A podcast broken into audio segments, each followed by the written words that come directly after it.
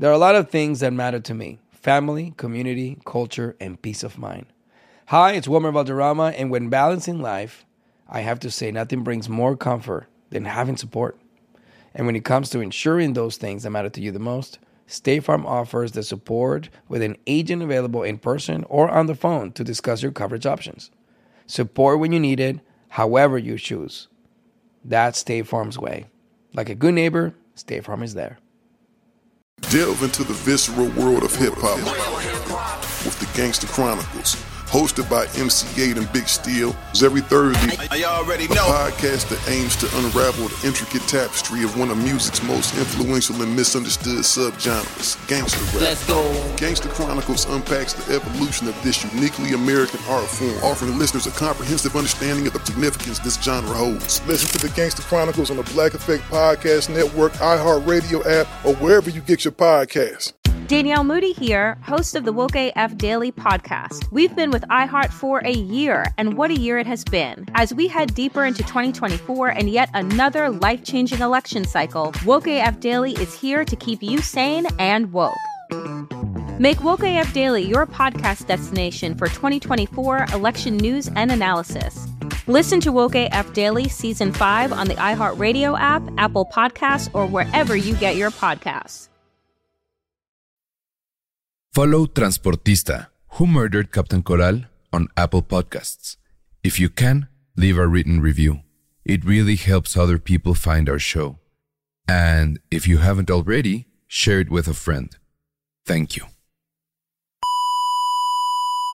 Warning this episode contains scenes that may be disturbing to some of our listeners. Captain Humberto Coral Caballero was a proud member of the National Police of Colombia from the mid 1980s. A man who refused to be corrupted, he defended the Colombian state until the day he was murdered on April 22, 1994. The same Colombian state that Captain Coral defended with his life is the one that abandoned his son, daughter, and partner. From exile, Captain Coral's eldest son, Beto, dedicates his life fighting against this and other injustices. In this episode, the final of our series, you will hear a recent conversation between Beto and myself where we discuss what he has experienced in recent months. His most recent project was the publication of a book. ¿Nos puedes, ¿Nos puedes hablar un poco sobre esto? ¿Qué es ese libro? Can you talk to us a bit about this? What, what is that book and how has the public received it? Bueno, el día que mataron a mi padre. Well, the day they killed my father, For the moment, the book is only available in Spanish. It could translate as The Day My Father Was Killed. It came out on March 25, 2023. Es como lo, yo, yo lo llamo el informe independiente de la verdad del caso de mi papá. This is what I call the independent truth report on my father's case. And I say an independent truth report because Colombia created an institution called the Truth Commission, responsible for presenting a non binding judicial report. The Truth Commission that Beto is referring to is the one we discussed in our previous episode. It was created as a result of the peace negotiations between the Colombian state and FARC guerrilla group. The commission was responsible for investigating, among other things, the most heinous crimes committed by various actors in the context of the armed conflict in Colombia. These actors include guerrilla groups, paramilitary forces, drug trafficking organizations, and most importantly, the Colombian state itself. This includes the military, the police, and the intelligence services. Entonces, la Comisión de la Verdad eh, estaba trabajando por recopilar muchos informes, muchos casos para posteriormente. So the Truth Commission was working on collecting many reports, many cases, to later present their final report. Beto identifies himself as a victim of this conflict, so he sought engagement with this commission, and as he told me, he tried to communicate with a couple of its members. Yo los había buscado para que me ayudaran, para buscar la verdad del caso de mi padre. I had approached them seeking their assistance in finding the truth about my father's case, but all I received was a refusal from that state institution to help me. In response to the alleged lack of interest from the Truth Commission, Beto took it upon himself to write his own account of the events that he has been able to investigate over the course of 20 years regarding the murder of Captain Coral. This was a final effort to honor his father's memory. Unfortunately, his messages were left unanswered. Entonces este libro es un informe independiente de la verdad de lo que sucedió con mi padre. Yo lo llamo así. So, this book is an independent truth report of what happened to my father. I call it the final effort I make to honor, investigate, present, and work on this crime until the very last moment. The state turned its back on me.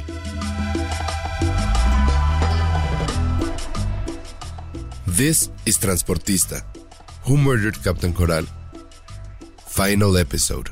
The state turned its back on me.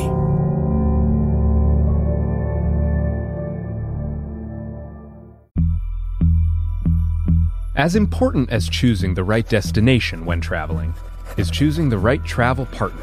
Gene! Eugene Fodor. Gene, was booted. Much of the joy you will find on the road comes from the person you share it with. So you write the books, Gene, and Vlasta runs the business. I understand now. It is a wise man who marries a wiser woman. But be careful and choose your travel partner well, because the worst trips result when two partners have two different agendas. Get down! I'm not stupid, Gene. Something is going on, and it's high time you tell me the truth. Freeze, Americano! Gene, run! So travel before it's too late. Your money will return, your time won't, and we're all too quickly approaching that final destination. Listen to Fodor's Guide to Espionage on the iHeartRadio app, Apple Podcasts, or wherever you get your podcasts.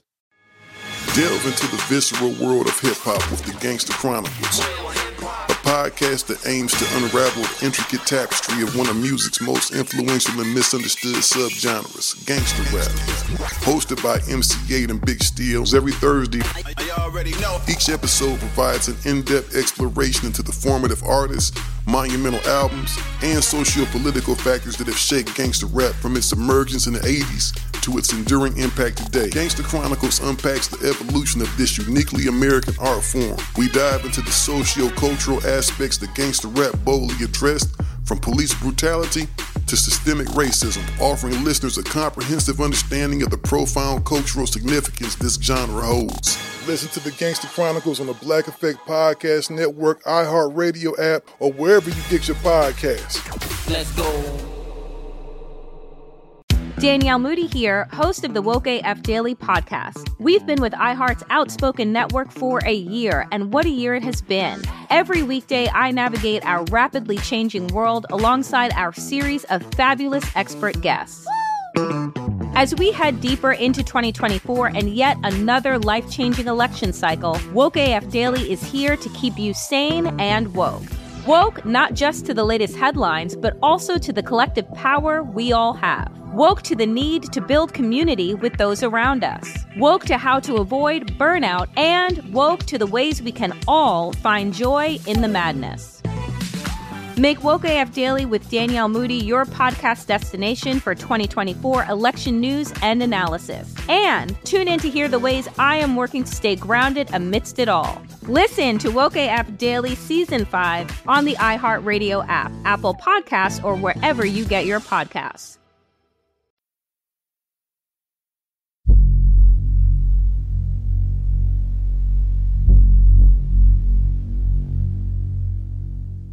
Beto worked on this book for three years, and before it was finally published, he faced many difficulties. He had to flee his own country and move to Miami, but he didn't feel safe there either. Estoy entre California, Arizona. Eh, ha sido muy triste tener lo último que ha pasado en mi vida. I'm between California and Arizona. It has been very sad to experience the recent events in my life. It has nothing to do with my father's case, but I have to leave Miami. Eh, y justamente te quería preguntar por qué, por qué saliste de Miami. And I wanted to ask you exactly why. Why did you leave Miami? Tengo una, tuve un proceso judicial con el expresidente de la República, Álvaro Uribe Vélez. I went through a legal process with the former president of the Republic, Alvaro Uribe Vélez, which lasted four years in court. And in order to avoid going to trial, not to avoid being convicted, because I was confident I would win that case, I could no longer bear the relentless persecution of my family and the death threats in Colombia. For them, this issue was no longer about my father, it was a personal matter between me and the former president. Álvaro Uribe, one of the most powerful politicians in recent years in Colombia, personally sued Beto Coral in a court in the United States. Y, y, bueno, soy consciente de que este señor tiene bastantes seguidores, que son bastantes fanáticos. Well, I'm aware that this gentleman has quite a few followers who are quite fanatical, and I received death threats from a group of them in Miami. Beto reached out to the authorities in Miami to make sure that those threats wouldn't materialize. Despite taking that step, he didn't feel entirely safe. The legal issue with Álvaro Uribe, the influential former president of Colombia, also weighed on his mind. ¿Nos podrías hablar un poquito sobre eso? ¿Qué pasó? ¿De dónde salió? ¿Y, y cómo va? Uh, could you could you tell us a little bit about what happened? Where, where did it come from and how is it really going? Yo decidí un día volverme mi propio medio y hablaba de, de temas coyunturales del país. One day, I decided to become my own media and talk about current issues in the country. And yes, I have taken an anti, anti far right, anti Alvaro Uribe Vélez position for many reasons. In my country, I believe that the former president has caused harm. By expressing his opinions openly and being echoed by thousands in a polarized Colombia, Beto referred to crimes committed by paramilitary groups. These crimes were linked to the movement associated with Álvaro Uribe, known as Uribismo, and he began to attract powerful enemies as a result. Pero también soy consciente que en ese debate impera más a veces la emocionalidad que la racionalidad, impera más la subjetividad que la objetividad. Eh, But I'm also aware that in that debate, emotions often prevail over rationality. Subjectivity prevails over objectivity. There is an attempt to attribute to the president some horrendous actions committed by members of the armed forces, where although there may be political responsibility, there is no individual criminal responsibility for the president of the republic. But in that debate, it gets mixed up, and at one point, I attributed many criminal actions to former President Uribe. Beto publicly blamed this former president for his involvement in the parapolitics scandal. In fact, the ex president has been accused on multiple occasions of being connected to these illegal groups. Álvaro Uribe did not take kindly to this, not at all, and he decided to go after Beto. Es cierto que Álvaro Uribe Vélez, inclusive por esas mismas acciones, tiene procesos en muchos, muchas instancias, en muchos, muchas cortes.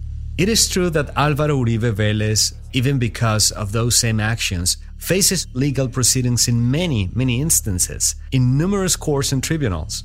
The former president, with his power, decided to try to silence me, to contradict me in the Southern District Court of Florida, knowing that I am a political target in my own country. While living in the United States, I received a lawsuit from the most powerful man in the country for expressing my opinions on social media.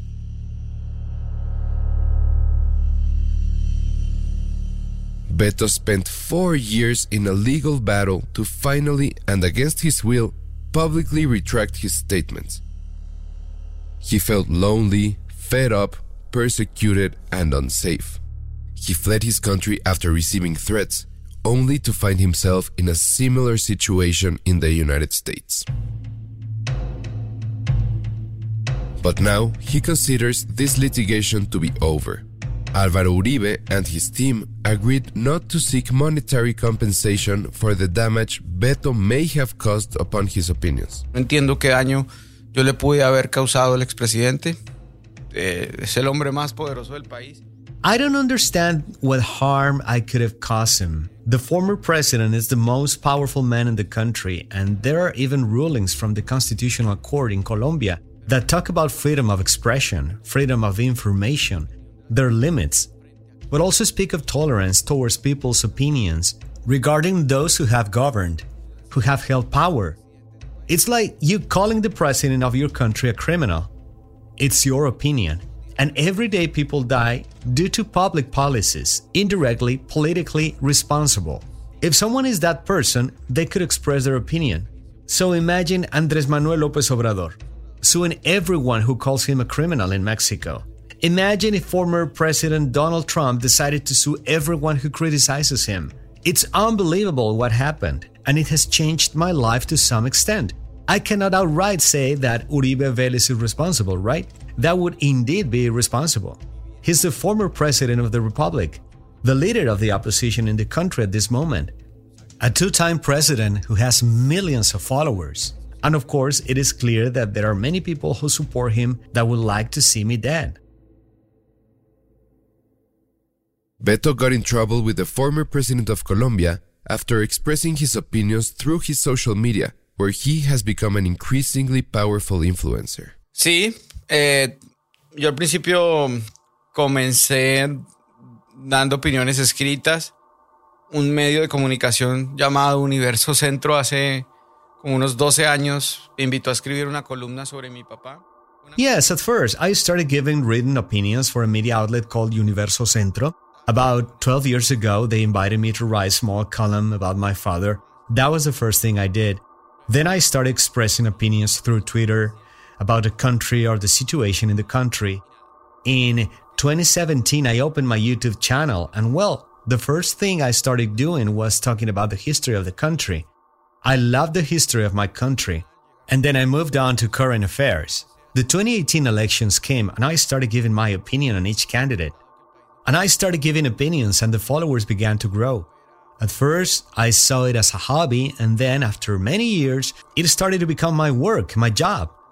I have done many things, and I have also exposed many corruption scandals here and abroad, involving the diplomatic team of then President Ivan Duque, the interference of the Uribe movement in the 2020 presidential elections in the United States, several things that I have done through my social media, and I have also used them for beautiful and positive things like helping families who are victims of violence. And the number of followers in his accounts speak for themselves. En Twitter, que es como la red social que menos me gusta, pero la más adictiva, tengo 398 mil seguidores. On Twitter, which is the social media platform I like the least, but it's the most addictive one, I have 398,000 followers. Then YouTube, which is the social media platform where I work, I have uh, 215,000 subscribers. Facebook is like my ignore social media platform. I have almost 400,000 followers there. Some of his most viral videos from his channel Beto Reacción, where he discusses Colombian politics and interviews guests, have reached over 115,000 views. He considers himself an influencer. However, his relative fame on the internet, and more importantly, his status as a victim and being persecuted in Colombia, have not been enough to achieve something that is fundamental to him in the United States his asylum request. Ni siquiera me han llamado, como, como te dije. He intentado buscar ayuda. They haven't even called me. As I told you, I have tried to seek help. We see how this government can help in many cases. For example, last week, Guaido left Venezuela. Two days later, he was in the United States. And within four days, his family was in the United States. So, if the Colombian government, together with the US government, wanted to help me, would they do it? Would they? Well, they don't do it not because they don't want to, but simply because I am nobody. And that's the only thing that has happened. Eight years without seeing my mom, eight years without embracing them. A week ago, my grandmother passed away, my father's mother, one of the main characters in this story. And I couldn't say goodbye to her. I have also lost an uncle whom I loved very much. Well, I have lived with death a lot in my life. And as you know, when they killed my father, my grandfather on my father's side died four years later. Then an uncle took care of me, and that uncle also passed away. Then another uncle remained, and my uncle died during the pandemic. Not because of COVID, but due to a traffic accident. I have tried to find lawyers to see if they can help me with a humanitarian visa for my mom because, well, I'm afraid she might die. And I'm tired of knowing that my family is dying. And I can't even say goodbye to them as if I were a criminal, a delinquent who fled the country and doesn't even have the right to have a migratory status. That has been tough for me. Many times I have felt like going back to Colombia, but then what will I return to? I would be losing eight years of my life here, waiting for something that never came. And I don't know if it would ever come. Just keep waiting. If he returns to Colombia, he also puts his life in danger. But even if he tries to meet his mother in a third country like Mexico, he knows that if he leaves the United States to visit her, he could face potential deportation upon his return. Eh, ¿Y a tus hijos los has podido ver? Uh, and your children? Have you been able to see them? Sí, sí, gracias a Dios. Menos a, a, a Juan Ángel. Yes, thank God, except for Juan Angel, the oldest, but the little one, yes. I would also like to see my eldest son, but I haven't been able to because he doesn't have a visa. The little one does have a visa. Nevertheless, Beto remains undeterred. He knows that the publication of his book is just one step towards achieving something greater. After this significant milestone, he wants to Lograr el reconocimiento de mi mamá, porque mi mamá la dejaron sin pensión, sin nada. To achieve recognition for my mom, because they left her without a pension, without anything. She has the right to a dignified life. She has the right to healthcare. She has the right to her pension. She devoted her life to my dad. She couldn't study because she had to choose between studying or working. Unlike her, there are millions of women in Colombia, so I'm going to fight for that. But in regards to his father's case, he recognizes that there's very little he can do now. La justicia puede llegar de diferentes maneras, no necesariamente para un caso concreto, sino por muchos otros. But justice can be served in different ways, not necessarily for a specific case, but for many others. As for the material author, may God bless her, because I have already forgiven her. I have forgiven her. Forgiveness is not for the perpetrators, forgiveness is for the victims. If I hadn't forgiven her, I would still be seeking her, not to know the truth, but to seek revenge. From the beginning of this podcast, and as I start this book as well, how I conclude it is who asks the question, who wants revenge, and who asks him why, seeks truth, seeks justice. Therefore, that chapter of my life has closed, and all I want is to restore dignity to my mother, the life that was stolen from her, the life that was taken from her. I would like her to be partially compensated for everything she sacrificed for her children. She is not one of those they call heroes of the country. I call them martyrs. I simply call them people who gave their lives for nothing. The true heroes, in my opinion, should be alive. Wretched is the country that needs heroes, said Bertolt Brecht. And I'm firmly convinced that my mother's story is heroic. Therefore, for her, all the honor, glory, and dignity. That will be my path. I will do it from a distance. I will do everything possible for her to be recognized for what she was, for what she is.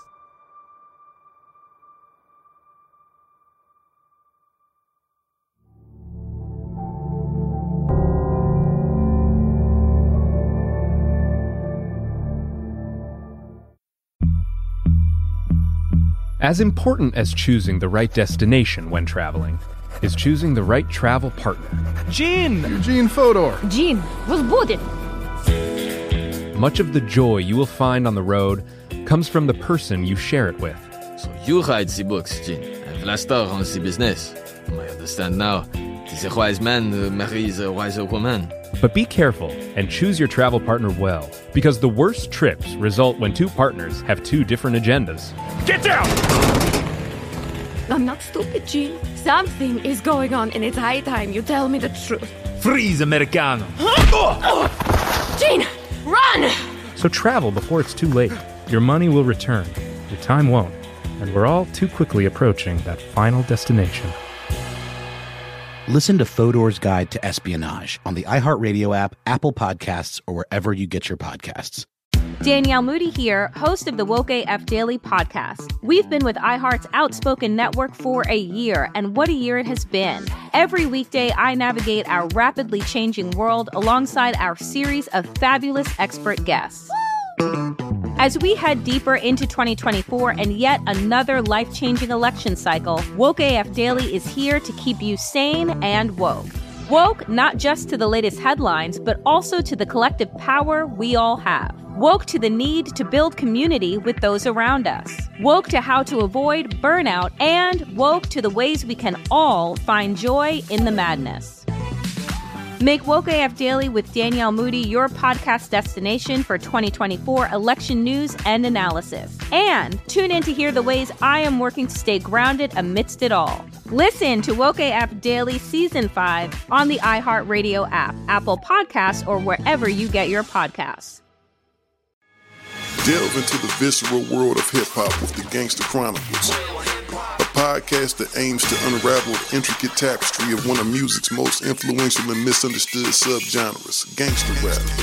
Hosted by MC Eiht and Big Steels every Thursday, each episode provides an in-depth exploration into the formative artists, monumental albums, and socio-political factors that have shaped gangster rap from its emergence in the 80s to its enduring impact today. Gangster Chronicles unpacks the evolution of this uniquely American art form. We dive into the socio-cultural aspects that gangster rap boldly addressed, from police brutality to systemic racism, offering listeners a comprehensive understanding of the profound cultural significance this genre holds. Listen to the Gangster Chronicles on the Black Effect Podcast Network, iHeartRadio app, or wherever you get your podcasts. Let's go.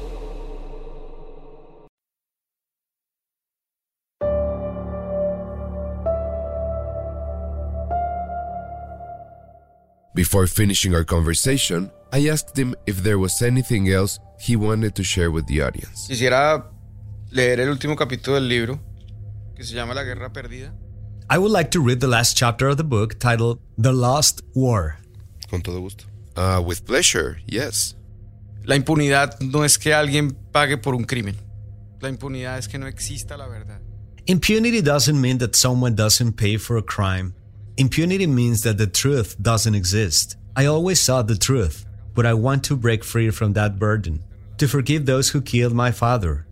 When we don't forgive, we carry a burden that consumes us. And with this final account, I release the weight of carrying in my chest the endless pain of what could have been, but never was.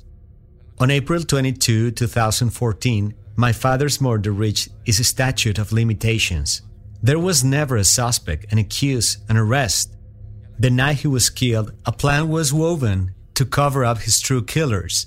One of them was the agent, Luz Maria Arboleda Mazo, whom the police protected for many years, and whom my family believed to be dead due to information from the same institution provided by a colonel, which I still don't understand why he lied. Mrs. Arboleda also lied and now allegedly lives in the United States, constantly changing states, as if avoiding something, perhaps her own conscience, because justice does not pursue her and never will. She got away with it. It hurts to discover how the institution washed its hands and did not accept administrative responsibility for my father's death. They did not want to transfer him. They did not protect his life. And those who murdered him were members of the same police force. There was never a plan to avenge Pablo Escobar's death. There was never involvement of drug trafficking in my father's death, and it was not because they attacked him or robbed him, because it was proven that they did not steal anything from him. Since my father's arrival at the Bloque Búsqueda in January, a hostile environment was created around him. They knew he was an upright officer who could not be bought. They saw him as a whistleblower who always caused discomfort. The criminal plan was conceived in 1993 when a taxi was stolen in the Laureles neighborhood of Medellin. It was carried out on April 22, 1994. That night, my father was cold bloodedly murdered. He did not defend himself. He did not plead for his life. They didn't care. They killed him with cruelty and efficiency. One of his executioners was his own companion, a woman who belonged to the National Police, who, to cover up the facts, delay calling the authorities so that her accomplices could escape. Captain Coral became the trophy for those seeking revenge. In doing so, they protected the lives of others. Undoubtedly, my father was the guinea pig in that macabre experiment called vengeance. A rifle shot did not kill Pablo Escobar. It was a handgun fired by the police officers accompanying Lieutenant Hugo Rafael Martinez. It is not true that a DEA sniper killed him. It is not true that Major Aguilar fired his machine gun, as the size of the bullet hole, according to forensic examinations, did not correspond to either of those weapons.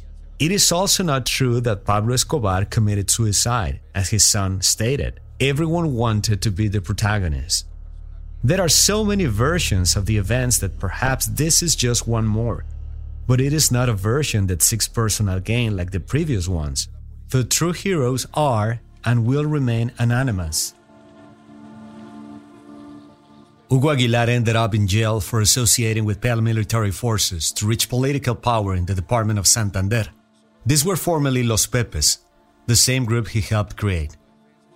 Los Pepes, those bloodthirsty men who preferred to have the state as an ally rather than an enemy in their anti subversive fight, which only left massacres and displaced people, were the same ones who founded the United Self Defense Forces of Colombia. Once again, Medellin was filled with blood because they started killing each other as well. Paramilitarism reached a point of legalization where surveillance cooperatives were created, and their legal status ended up in the hands of those very same Pepes. They weave a narrative about my father's death that persists to this day, but internally they depicted and admitted that the enemy killed him. But which enemy? Themselves. Not content with that fact, they crushed my family's determination to seek the truth by inventing the story that Mrs. Arboleda had been killed. Corruption killed my father. He was killed for doing the right thing. Perhaps the perpetrator did not pay for their crime, but they are paying for others. Justice comes in different ways. Maybe I didn't lose the war. They killed what I cherished the most. They killed the possibility of having a family. They abandoned a mother and her two children to their fate. But she didn't give up. She didn't back down. And against all odds, she fought and raised her two children. That's why, if there is a hero in this story, it's my mom. My heroine, the woman who every day found a way to ensure we lacked nothing.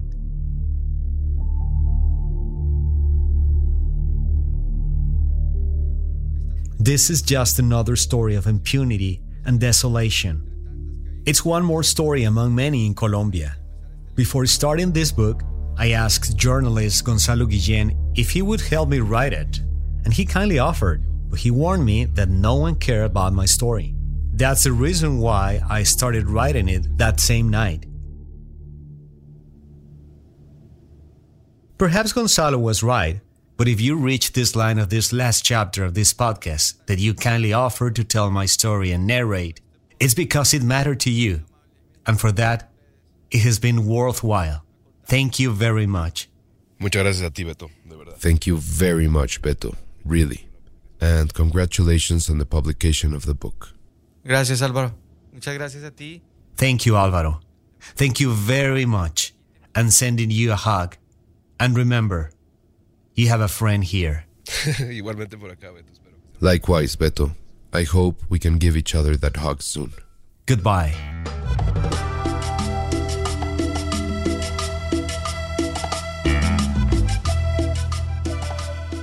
Transportista, Who Murdered Captain Coral is a production of Exile Content Studio and Detective in partnership with iHeart's My Cultura podcast network and is hosted by me, Álvaro Céspedes. Production by Diego Olivares and Álvaro Céspedes, with the help of Sabine Jansen, Ana Isabel Octavio, Verónica Hernández, and Reynolds Gutiérrez. Written by Álvaro Céspedes. Edited by Carmen Graterol. Fact checking by Desiree Yepes. Adaptation to English by Magali Stransky. Thanks to the voice actors who contributed in this episode. Beto Coral is Horacio Mancilla. Executive producers are Carmen Graterol, Rose Reed, Isaac Lee, and Diego Enrique Osorno. Sound design by Gonzalo Messi. Original music by Sebastián León. Daniel Batista oversees audio at Exile Content Studio.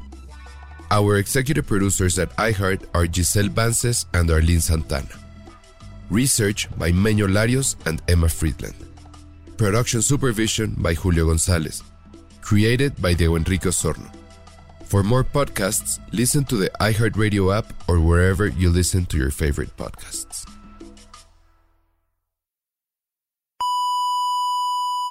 The views and opinions expressed in this series do not represent the producing companies and are solely the product of Franklin Humberto Coral Garrido's own investigations, known as Beto Coral. The Black Effect presents Family Therapy, and I'm your host, Elliott Connie. Jay is the woman in this dynamic who is currently co parenting two young boys with her former partner, David. David, he is a leader. He just don't want to leave me. But how do you lead a woman? How do you lead in a relationship? Like, what's the blueprint? David, you just asked the most important question. Listen to Family Therapy on the Black Effect Podcast Network, iHeartRadio app, Apple Podcasts, or wherever you get your podcasts. Danielle Moody here, host of the Woke AF Daily podcast. We've been with iHeart for a year, and what a year it has been. As we head deeper into 2024 and yet another life changing election cycle, Woke AF Daily is here to keep you sane and woke. Make Woke AF Daily your podcast destination for 2024 election news and analysis. Listen to Woke AF Daily Season 5 on the iHeartRadio app, Apple Podcasts, or wherever you get your podcasts. As important as choosing the right destination when traveling is choosing the right travel partner. Gene! Gene Fodor! Gene, was good. But be careful, because the worst trips result when two partners have two different agendas. The CIA really need your help, Gene. Freeze, Americano! Gene, run! Listen to Fodor's Guide to Espionage on the iHeartRadio app, Apple Podcasts, or wherever you get your podcasts.